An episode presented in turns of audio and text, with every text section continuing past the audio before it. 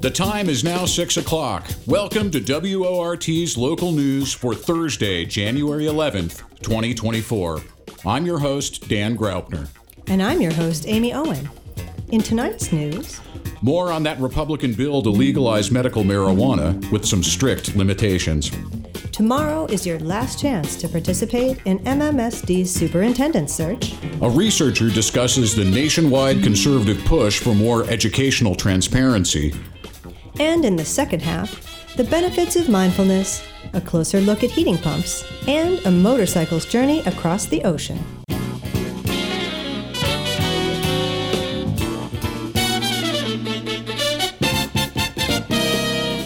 This is Amy Owen and Dan Graupner with your local news, coming to you from the WORT studios on Bedford Street in snowy downtown Madison.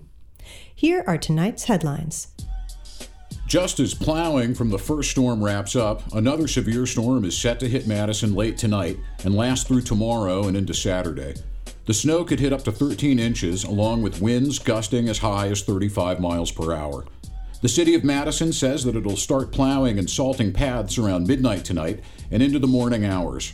Still, if you're planning on being out tonight or on Friday morning, be ready for slippery roads and conditions that are expected to worsen throughout the day. Meanwhile, if your trash pickup is usually on Fridays, the city is asking you to set your trash and recycling out by 5:30 a.m. All non-essential in-city, in-person city and county services will be closed tomorrow. The re election campaign of President Joe Biden has appointed three political veterans to oversee operations in Wisconsin and six other key battleground states, reports USA Today.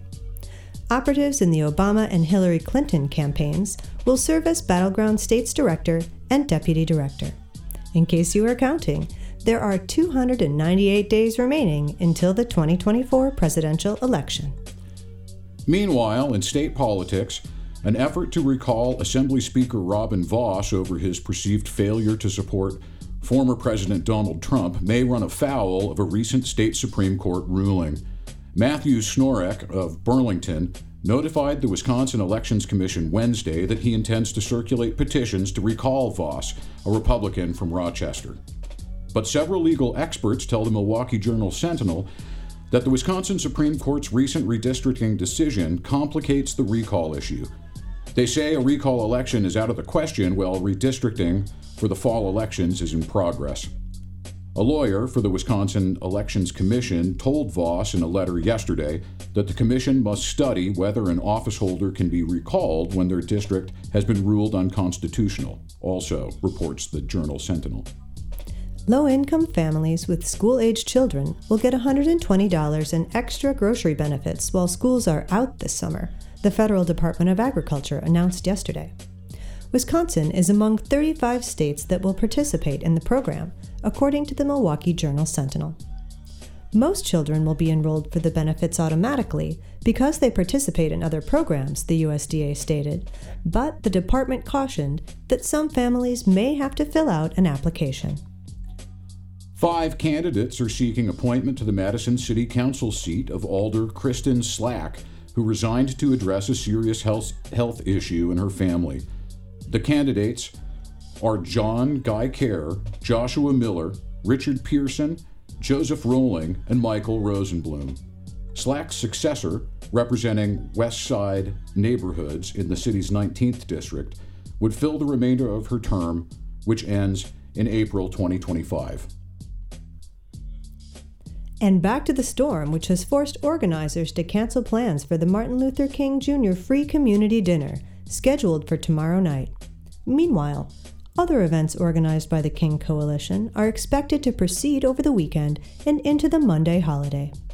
As a reminder, the WORT Live Local News will be preempted next Monday in honor of the Reverend Dr. Martin Luther King Jr. holiday.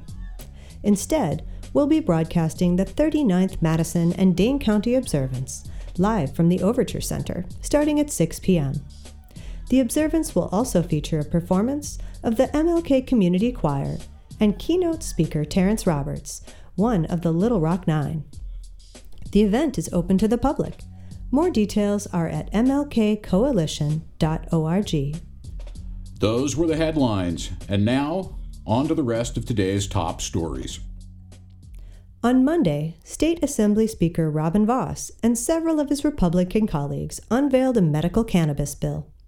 But it has a rough road to Governor Evers' desk. State Democrats say the bill doesn't go far enough. And earlier today, Republican State Majority Leader Devin LeMahieu says it's a non starter and would be government overreach. For more on the bill and how we got to be one of the last states to legalize marijuana, WORT news producer Faye Parks has the details. So I've seen folks with multiple sclerosis, depression, ADHD. And while I can't tell them, and I wouldn't tell them that cannabis is a magic cure for any of the symptoms that they're experiencing, anecdotally, a lot of these people have experienced some relief. That was Alan Robinson, co founder of Madison's Herbal Aspect, which sells cannabis products at three dispensaries across the city. And while technically cannabis is illegal in Wisconsin, many of their products can still get you high. That's thanks to a change in federal law in 2018 under the U.S. Farm Bill. That legislation removed hemp derived products from the Schedule 1 substance list and loosened regulations for products that contain low levels of THC. Now, in Wisconsin, products that contain less than 0.3% of THC can be sold legally in many forms, from gummies to vapes leading to a proliferation of products containing CBD or containing Delta 8 THC, Delta 9 THC, and so on. But cannabis products with higher levels of THC, frequently referred to as marijuana, are still illegal under Wisconsin law. In fact, it's a Schedule 1 substance in the state. Possession is a misdemeanor and a felony for subsequent offenses. Selling or distributing marijuana is also a felony, Growing your own plants is a felony under most circumstances.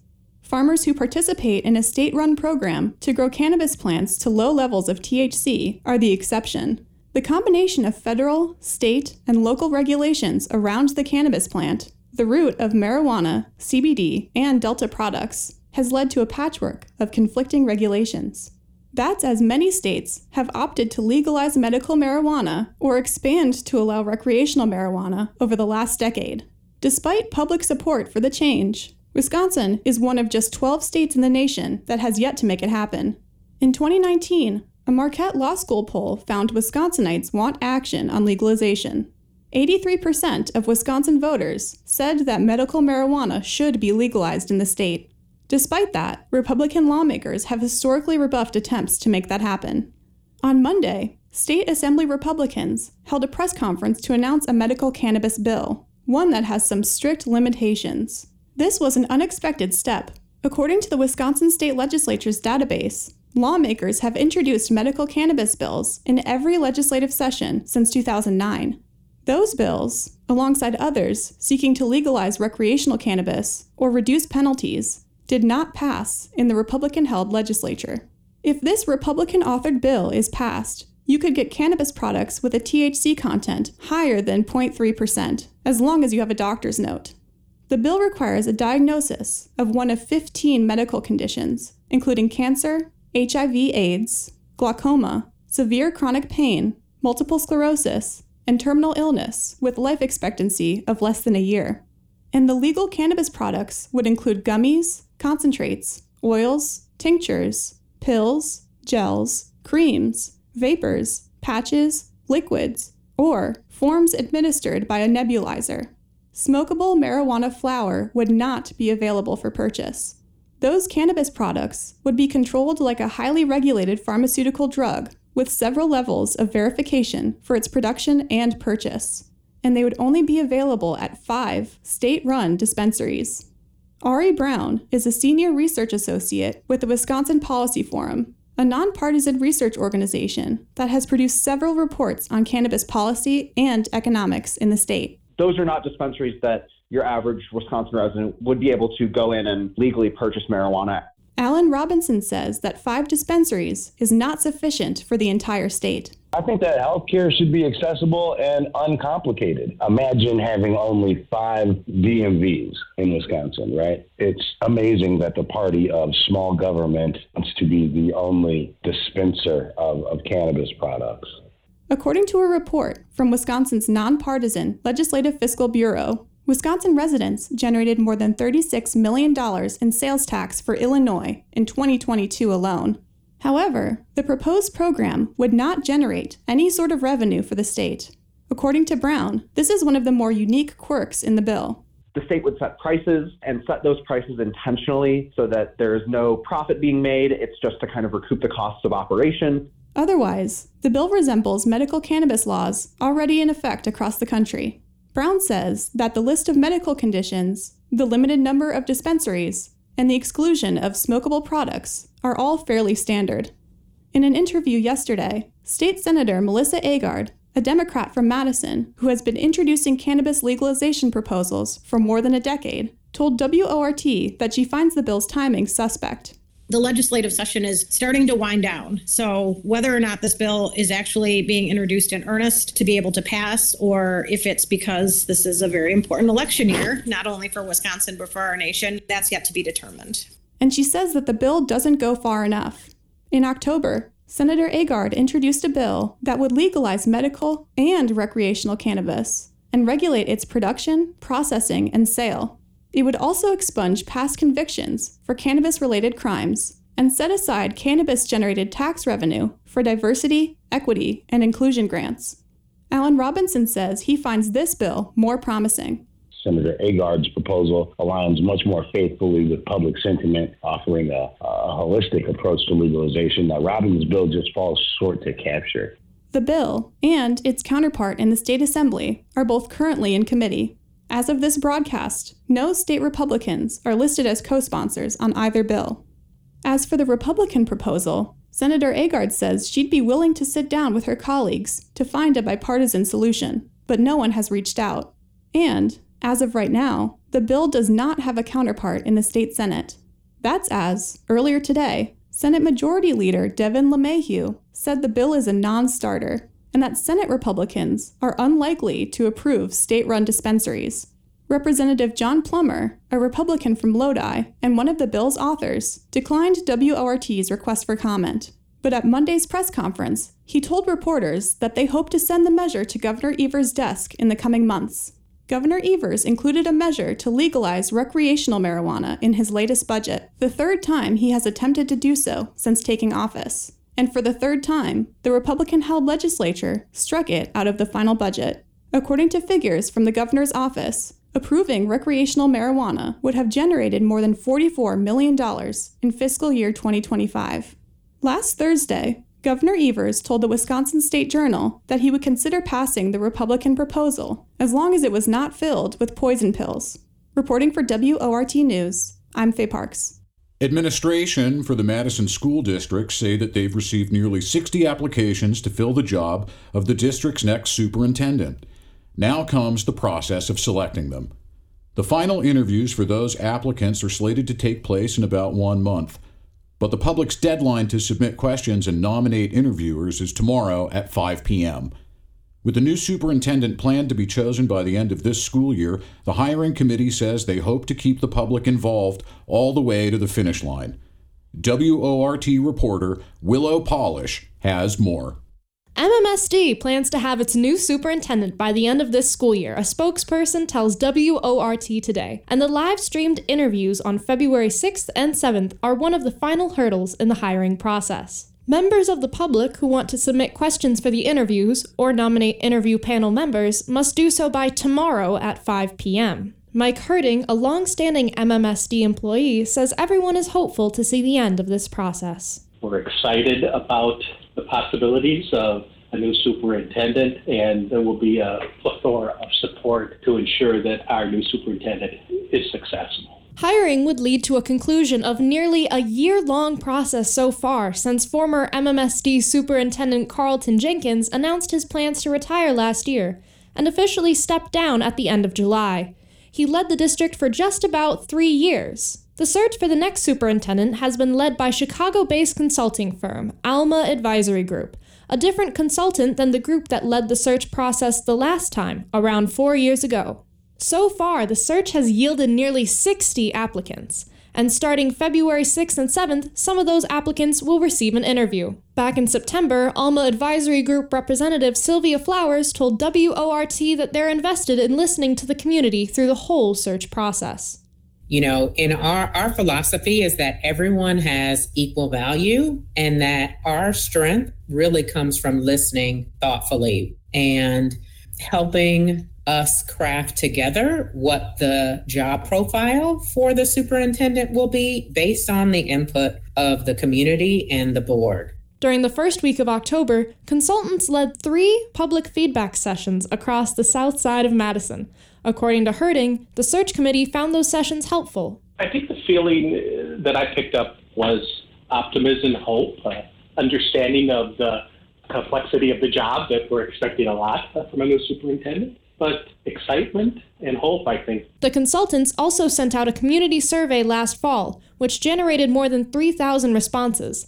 According to the district, respondents emphasized the need for the district to prioritize diversity, accessibility, and mental health services.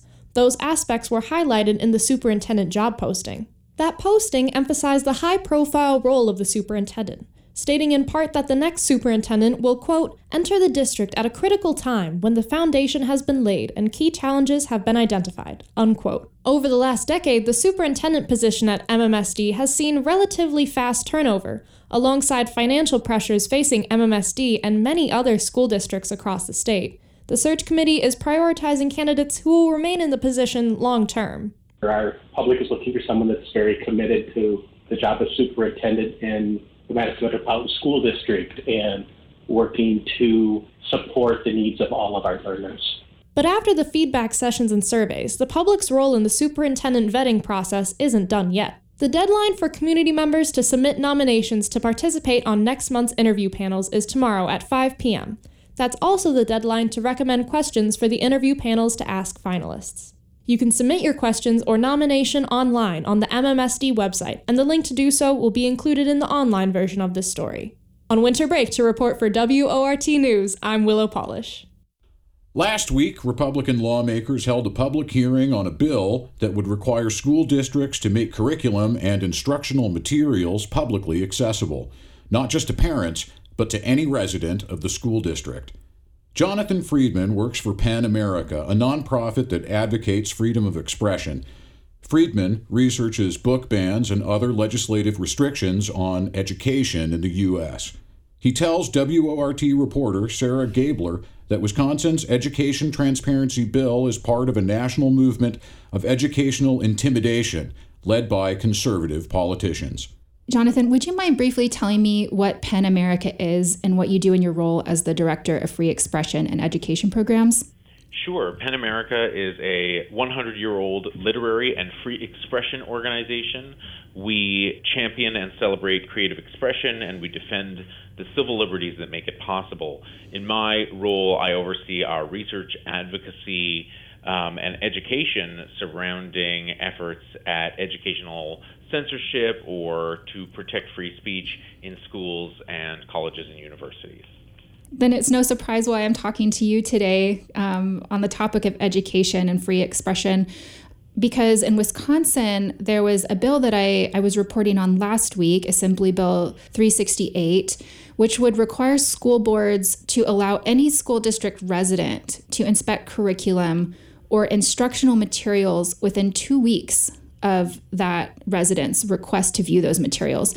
And I'm curious, given your research, um, what stands out to you about this bill? Well, I think what's important to understand is that there is a national movement underway to really either exert direct pressure or censorship on schools or find other ways to almost indirectly um, put teachers and uh, librarians on notice that, you know, what they're teaching they ought to be, you know, extremely nervous about, that they, um, you know, ought to censor what it is that they're teaching.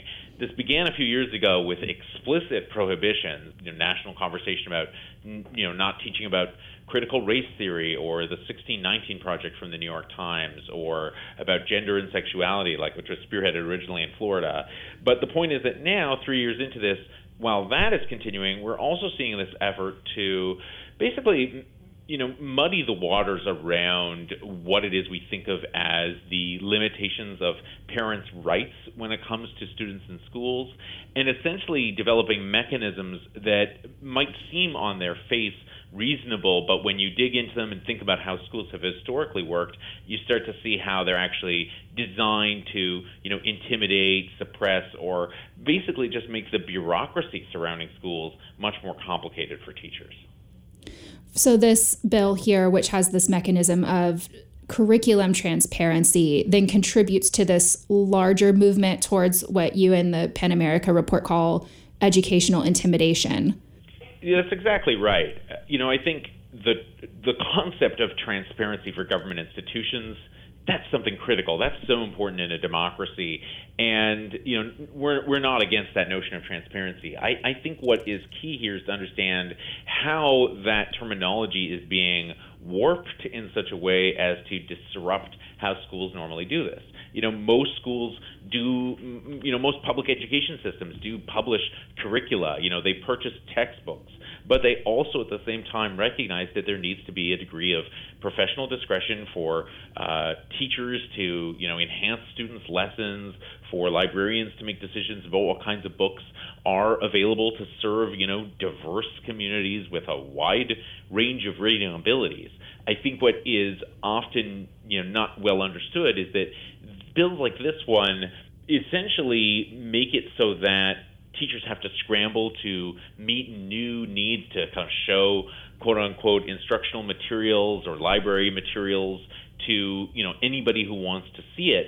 And while you know there really isn't necessarily a problem with that you have to understand that the uh, limitations of that desire to inspect are often unclear. In many cases, these kinds of bills are coupled with language about rights of people to then challenge those materials and object to them.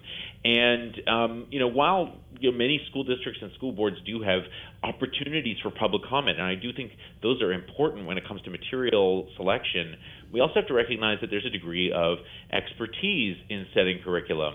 And you know, just because I don't know one parent maybe objects to some aspect of science does that mean that like all students in a school shouldn't be teaching it? That a teacher should be forced to feel like you know if they're teaching about that topic and, and using you know verified factual information that they should feel nervous about it?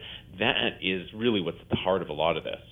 The idea of transparency is a good thing but the rhetoric being used here about transparency becomes like a smokescreen for the politicization of education Absolutely. Uh, you know, think about it this way. If you are a parent and you want to know what your child is learning in school, you have a range of ways of doing so. Number one, talk to your student's teacher. Number two, attend a curriculum night. Number three, you know, meet meet with a, uh, a teacher or a principal and you know flip through some textbooks, etc.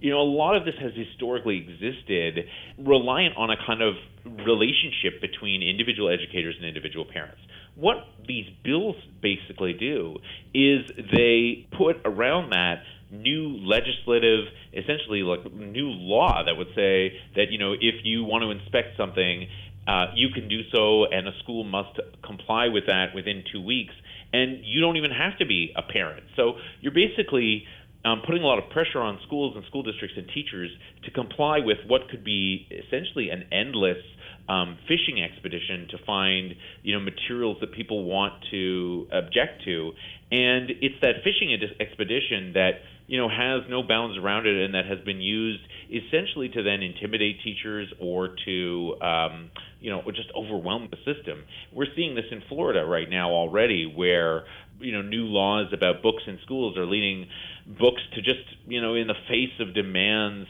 to you know make things public and and uh, defend every choice, you know, a lot of times it's just easier to suspend books and materials altogether. So, you know, the cumulative effect of this is shrinking the horizon of what it is that constitutes a high quality education.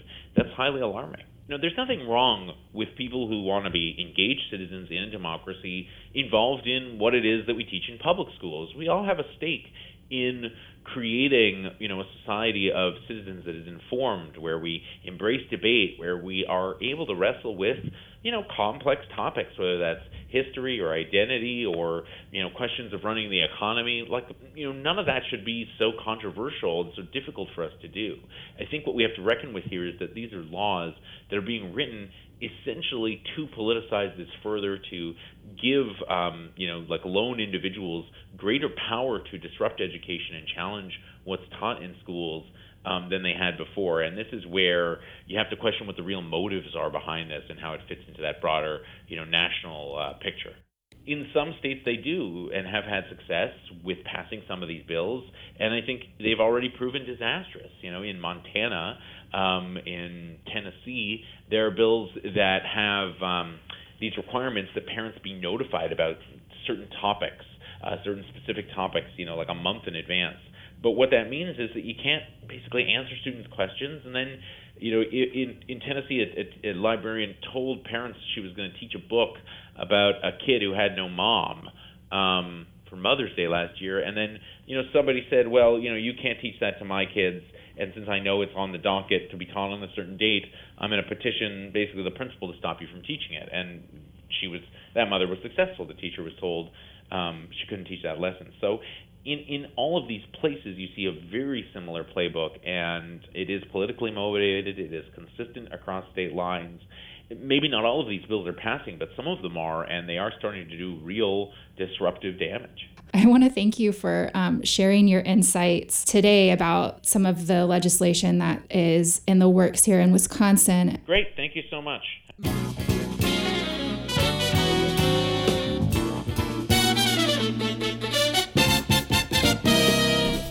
The time is now 6:33 and you're listening to the live local news on WORT. I'm your host Amy Owen, here with my co-host Dan Graupner. Thanks for joining us. Every other Thursday, we bring you an excerpt from the Out of D Box podcast, which is focused on supporting current and formerly incarcerated people and their families. This week, feature contributor D Star sits down with Stephen Spiro and James Morgan to talk about the importance of meditation in prison. What's up, everybody? This is your host, D Star, here with Stephen Spiro and James Morgan. For the people that don't know you, Stephen, can you give us a little bit of background about yourself? Where I'm from? Well, you know, I grew up as a military kid, so I, you know, I, I'm from everywhere. You know, you know how that is. But I've been in Madison a long time, Madison area. The Wisconsin Prison Mindfulness Initiative is a group of volunteers who are all meditators, some of us very long time meditators who've done a lot of training in it. We formed eight, nine years ago, something like that.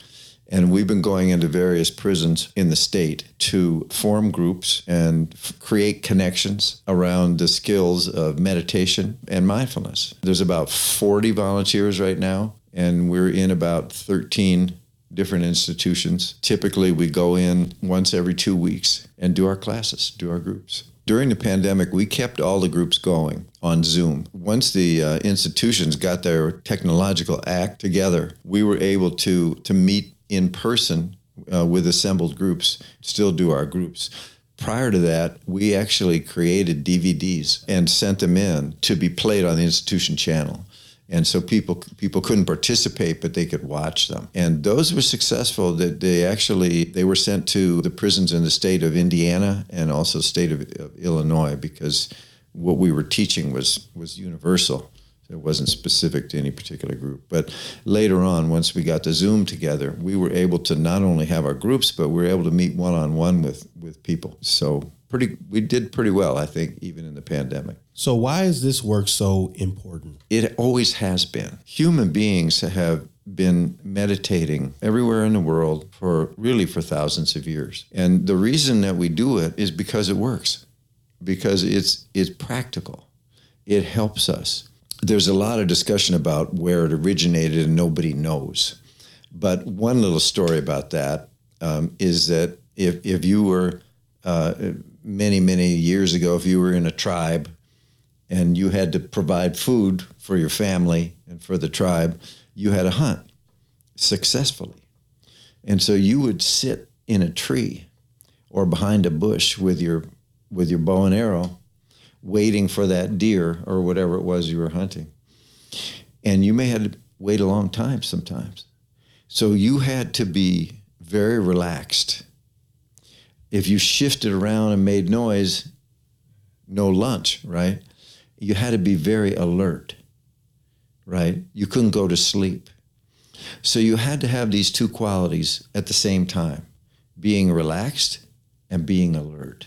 That's meditation. We're, we're, encouraging people, whether they're in prison or uh, we teach outside of prison too. I mean, I teach all, in all kinds of different places. In order to find some kind of peace within your own self, without drugs, without TV, without distractions, to find some kind of peace, you have to be able to get still. And when you're in an environment like a prison, peace is a rare commodity. You're probably going to have a hard time finding it outside of yourself, but you can find it in yourself. Everybody has that capacity. There are only three requirements. You have to have a body, check that one off. You have to have a mind, check that one off. And you have to have breath. You have to be breathing. That's all. Those are the only requirements. That and an interest and a curiosity to try this out. For many of these guys, even the very idea of sitting still without moving with your eyes closed or looking down for 10 minutes, impossible. It, you, it can't be done. And what they find is not only can it be done, but it can be very pleasurable. Once you cross that threshold of resistance to doing this, you discover that place of peace that's within you. You don't create it, you discover it because it's always there. And once you find, it's like being in a desert and finding an oasis, finding a well where there's fresh water. Once you find it, you can always go to it. It's always there. It's always been there. And from there, everything else unfolds because they suddenly, people realize that I'm not at the mercy of my environment. I'm affected by it. I'm not at the mercy of my past. I'm affected by it. But I can find this place of peace within myself and allow my wisdom mind to come through. So people call it different things. They call it the soul, they call it your conscience, they call it your second mind, they call it your big self. There's all these different names for it. We call it mindfulness. Your mindfulness, right? So this sounds very abstract, but let me just give you an example. So if I say to you, just for a moment, just close your eyes for a moment and think of an apple in your mind. So you can do that, right? You can see this apple perfectly, right? And you could even maybe imagine feeling it or smelling it, tasting it. You can make this apple a real thing in your mind. So the question is, are you the apple? And from the point of view of meditation and mindfulness, the answer is no. You are the one who created the apple, and you're the one that perceives the presence of the apple. So you're bigger than the apple. You're bigger than your thoughts. You're more than just your thought. And this is the doorway to wisdom because people think that we're just our thoughts. Well, where did they come from? It came from our parents, from our society, from our friend all this information telling me who I am. And we believe it. It's not true. It's just thoughts. It's just thoughts, right? So the one who perceives the thoughts, the one who's aware of thinking, that's the deep self. That's the mindfulness. And when people discover that in their own self, they never have to go back. Because suddenly they're the one who can say, Well, I'm making a T with my hands, like time out. Say, time out, wait a minute. I don't have to believe all these thoughts. They're just thoughts. They're just like clouds in the sky with a wind. They're going to vanish, they're going to reappear. I'm the one who's present, me. I'm in charge. So we're trying to empower people with their own wisdom and with their own liberation. We're not giving people something, we're empowering them. And then it's just like you said, Dee, the light can go on. Wait a minute, hold it. I don't have to think the same way. I don't have to behave the same way as I always have. I can do something different, right? so that's mindfulness. That's that's the power of mindfulness that that that we're we're trying to connect people to their own mindfulness. That was Dee Starr, host of the Out of D Box podcast, talking with Stephen Spiro and James Morgan. This week on The House Always Wins, John and Allie, carpentry instructors and parents who will remind you that we can't afford to heat the whole neighborhood, discuss how heat pumps can help us break up with our gas fired furnace and electricity hogging AC.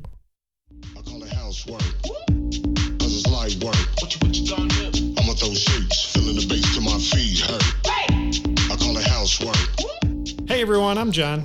And I'm Allie, and welcome to The House Always Wins, where you learn cool stuff about your house. We all love cool stuff. Hey, Ellie, we are in cold weather territory these days, uh, and more cold weather is probably coming because, you know, this is Wisconsin. And I know it gets people thinking about their various heating systems and whether it's keeping their home comfortable or not. Oh, yeah, it's totally been on my mind. Um, I have a three unit building, and there is one furnace that heats the whole building. Ooh. There's also one thermostat, and so one tenant controls everyone's comfort. Ooh. And suffice to say, that means that two out of three tenants are usually uncomfortable. Ooh, that's not a that's not a great percentage track Yeah. record there. That two out of three. That's that's oh wow. Yeah, so I, I started researching some other heating and cooling options to try to give everybody some control over their comfort. And uh, what you're describing is not uncommon, right? Most of our homes have forced air furnace here in Wisconsin. I mean, there's a few that don't. From the majority of us, it's a furnace that burns natural gas or propane, heats the air that gets forced throughout the house via all these large metal ducts that run in our floors and our walls. And, you know, the further the air has to travel, the more heat it loses on its journey and a little less push it gets. And then those rooms, kind of at the end of things, can become less comfortable farther away from the furnace. So then, therefore, people will crank up the thermostat and it ends up kind of making things all kind of out of whack and some parts too hot, too cold. Oh my God. Yeah, it's super inefficient, it's expensive, and really it doesn't leave anybody happy with the situation. Right. Um, so that's why I started looking at heat pumps. Hmm. Now, heat pumps are uh, a type of heating and cooling that have been around for a long time. And if you're wondering what a heat pump is, think about that heating and cooling unit that you often see in a motel room. Right. Up in the wall, kind of a high height. Yeah, sure, or under the window. Or under the window. that- right, right, that right. heat pump in the motel room, thing about it, it is not the sole heating and cooling system of that building. Mhm. It is really meant as a supplementary heating and cooling, and it's very localized to your room. So that's that is a type of heat pump. But what we're talking about here are a much more modern heat pump installed in homes and designed for our climate, much better than the ones you see in motel rooms. So why don't you give people a little background on what a heat pump is? Yeah, it has been around forever. And actually, air conditioners are a form of heat pump, unbeknownst to most people. It uses basic thermodynamics of heat goes to cold, and also the basic thermodynamics of when matter changes state from liquid to a gas, it either takes on heat or gives it off, right? That's correct. And you know, that's where Freon comes in. What it does, it was a gas that it was easy to compress and turn into a liquid. And when you let it expand, it would turn into a gas. The way I like to explain it to people is like if you fill your hot tub, no, not your hot tub, your bathtub. If you fill your bathtub with cold water and you let it sit there for a while, what you'll notice is that the air above that water cools off. Even after a while, when the water itself is no longer cool, that air will always stay cool because it's slowly evaporating. And that evaporation takes heat out of the air and leaves the air around it cooler. So when something evaporates, it takes on the heat, leaving the air around it cooler. And so that can work both ways. And essentially, that's how an air conditioner and a heat pump works using evaporation to either take heat on or let heat off. What's happening is that refrigerant material is being pumped inside, outside, inside, outside. Right. And the thing that is kind of, I think, is hard for people to grok is that on a really cold winter day, that refrigerant goes outside and it picks up heat from the exterior. Yeah. Because the exterior temperature, whatever that is, the outside temperature, is still a bit warmer than the refrigerant is. Yep. That's how it's able to collect that heat. Yeah, Um, I think people will often think of, well, if it's super cold out there, how can you bring that air in and be warmer? But it's not the air you're bringing in. You're using that air to create the phase change. So in the summer, a heat pump basically just reverses. So in cooling mode, the process is reversed. There literally is a switch inside of there that click, it flicks, and the refrigerant, everything starts running backwards. Uh, the refrigerant picks up the heat from inside the home, and the heated refrigerant, which is now a gas, goes to the outside, releases that heat to the outside, becomes liquid, and goes back in and just continue on and away it goes. Mm-hmm. So that's how that essentially that's how it works. Yeah, it's a closed it's a closed loop system basically. Right. So the beauty of the thing of this heat pump is that it can both heat and cool. And what's improved over the years and why today's heat pumps are so much better than those motel room versions is that mm-hmm. modern heat pumps can pick up heat from air temperatures down to 0 degrees, although there's some models that can do better than that, and they can dump heat into air up to around 95 degrees. So that's kind of their range of the of the vast majority of heat pumps available these days. The refrigerants have improved and the ability of the equipment to condense and evaporate the refrigerant has improved significantly. But an astute listener will note that we occasionally see temperatures below 0 what or above 95 degrees Fahrenheit. I don't So- understand that. What do you so mean? what then? Well, there is that's the rub. And that is the thing about a heat pump is it might not always be up to the task during those extreme temperatures. It'll definitely be less efficient even if it is working in those extreme temperatures, which is why most HVAC professionals recommend a backup heat source. So, as a backup, you might use some sort of more localized heater, uh, an electric space heater, electric baseboard heat. Some people have wood burning stoves, so they can use they can burn wood as that backup source of heat. Right. Um, because one thing you you'll note is if you use an electric space heater and a heat pump is electric, when the power goes out, both of those are out. That's right. That's not good. Yeah. And so in any case, given given these limitations, why are people still installing air source heat pumps? Well, efficiency, that's the biggest reason. You could say, well, why not just put in electric baseboard heaters? But they're incredibly inefficient and it's the cost. You know, they use so much electricity, they cost to go through the roof. Whereas the heat pumps are super efficient through electricity. It uses a third to even just a quarter of the amount of electricity than any other heating or cooling. And because they run on electricity, they can also be run on renewable energy, such as solar. Of course, a lot of our electricity comes from fossil fuels, but more and more is being produced from renewable sources of energy. I myself, I've got my solar panels on my roof, and I am going to put one of these systems in. Mine will be running on the solar panels. And uh, the thing is that that gas burning furnace that we both currently have, it's it'll never run on renewable energy. No, gas will never be a renewable energy. Nope. That's just how it is with uh, with fossils. As I think about my three unit building, and, and I haven't quite decided, but I'm thinking that two units, that they the two upper units, they have no control over their comfort. They're going to get these ductless mini splits, so really very uh, minimally intrusive. There is like a, a, a unit that sits on the on the wall, which isn't, in my opinion, very attractive. Oh, but you know. no additional ductwork, and then they'll be able to control those for both heating and cooling. Nice. The downstairs unit, that's kind of a, a different Is, conversation. is that the one third of the two third one third? That's the one third. They're they're the happy. They're, she's a happy one there. There you go. Um, yeah, and for that one, I'm probably going to go with a heat pump that actually uses the existing ductwork. So really, those look exactly like a furnace. They're just an electric appliance that's attached to your same ductwork. Yeah, well, that's all we have time for to talk about today. But uh, we both are definitely thumbs up for the heat pump situation. We love it a lot. So if you have any questions for us about home improvement, construction, or other carpentry you'd like us to answer, please drop us an email at the house always wins at wortfm.org, and we'll see you next time. See you next time. But I'ma throw shade if I don't get paid for this housework. I call it housework. In 2011, an earthquake and tsunami caused catastrophic damage to the northeastern coast of Japan. Debris from the disaster washed into the Pacific, including a motorcycle inside a storage container. The storage container drifted over 4,000 miles over a year after the tsunami was discovered on a beach in British Columbia, Canada. In this edition of Radio Chipstone, feature contributor Jennifer Fields sits down with Natalie Wright, a design history PhD student in UW Madison's School of Human Ecology. Wright tells Jennifer the story of this iconic symbol of freedom and its journey across the ocean. Involuntary memories essentially mean when something that holds memories, like we're talking about objects, so an object that seems to have very personal memories. For example, when it is not preserved and remembered in society the way that objects normally are. So, if it's in a museum or family collection, let's say an object that's kind of been been lost.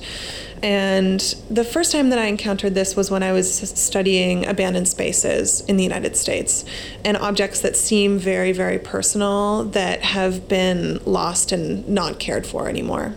So it's kind of like when you see on television maybe the town that was evacuated due to Chernobyl. And you see a bunny rabbit or somebody's stuffed animal or maybe a book or a diary or a hairbrush. Things that things from, of personal grooming always tend to strike me a little bit more because you can sort of create a narrative around who could have possibly used it. Right, exactly. Yeah. And and um, I think your reaction to people's personal grooming objects is it's very highly connected to the missing body and and your imagination running to kind of fill in that gap of who was this?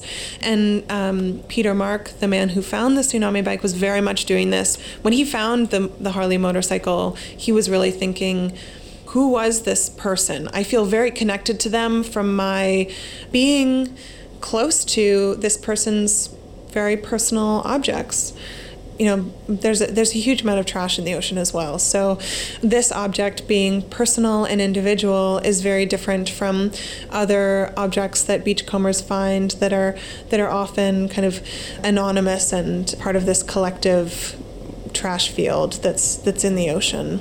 This bike travels from one man's personal possession in a storage container after a, a tragic event mm-hmm. for a thousand miles. So while it is detritus in some sense, it has that extra sort of, you see it, you make that connection, and then you start to become part of its story. I think that the iconic nature of the Harley Davidson brand really made this object recognizable and understandable to Peter Mark when he found this item. He could kind of empathize with Mr. Yokoyama, even because Peter Mark was riding on his own ATV when he found this item, that he could really feel as though, you know, I am similar to this unknown person who possibly perished in the in the Japanese tsunami because we have kind of these similar interests. You know, Harleys are perceived as um, such personal items as well because many people use them to to construct their identity through purchasing the object. Does this somehow change our relationship to the event itself? Does it somehow connect us with people who went through this? I think that's a great question, and that's really what I've been trying to examine by researching this object. Because people felt as though they were connected to these individuals. It's I think it's a difficult question to figure out whether or not an object really allows you to understand someone's experience of disaster. But what I found really interesting was that so many people, um, Peter Mark and the global audience who became really fascinated by this story, felt as though they could connect to Ikuo Yokoyama's experience through seeing this this motorcycle and and and experiencing it in person. But I think what you can say is that by viewing the motorcycle and being close to it, the materiality of the bike and the physicality of it brings a sense of reality to um, to the disaster that may not have been possible before because maybe you were just seeing images, you know, online or on television. There was so much very moving and, and difficult to to watch video footage that um, that individuals and witnesses had taken from this event, and and many people were deeply affected by these images, but objects would make this event real in, in a different way. What drove you to this object? Well, my background is in immigration studies and material culture. So I was first interested in the tsunami debris that was coming across the ocean because they're kind of a, a, a new case study for migrant objects or what we might more appropriately called displaced objects. And the way that they have been moved, not by a human hand, but by nature and by the ocean. So, really, here the ocean is the agent in migrating them across this vast space of the Pacific Ocean. But I'm really interested in what other people find. Uh, so, when other people find objects moving, and so you know I, I was really taken by the reactions that individuals had and and the kind of the cultural phenomenon that they became. You know they spurred books children's books facebook videos. They really they really did become a, a cultural phenomenon. So i was really intrigued by you know why people became so connected to these objects, um, and also how they allow us to understand how contemporary disasters are understood and dealt with today. So, um, you know, the distance between Peter Mark and Ikuo Yokoyama and how these objects could enable Peter Mark to reframe his own experiences and feel a really deep sense of empathy with Ikuo Yokoyama. So, yeah, really thinking about how these objects um, tell us about how contemporary disasters are understood around the world today. For WORT, I'm Jennifer Fields. And that does it for our show. Thanks for listening to WORT's live local news at 6. Russ Mackey was your headline writer. Your reporters tonight were Sarah Gabler and Willow Polish. Th- special thanks to feature contributors Dee Starr, John Stephanie, and Ali Bereni, and jo- Jennifer Fields. Nicole Alley engineered the show. Faye Parks produced this newscast. And Shali Pittman is the news director at WORT. I'm your host, Amy Owen. And I'm your host, Dan Graupner. Stay up to date with the WORT Local News Podcast. Subscribe on iTunes Podcasts, Spotify, and wherever else you get your podcasts. Up next is the Perpetual Notion Machine. Good night.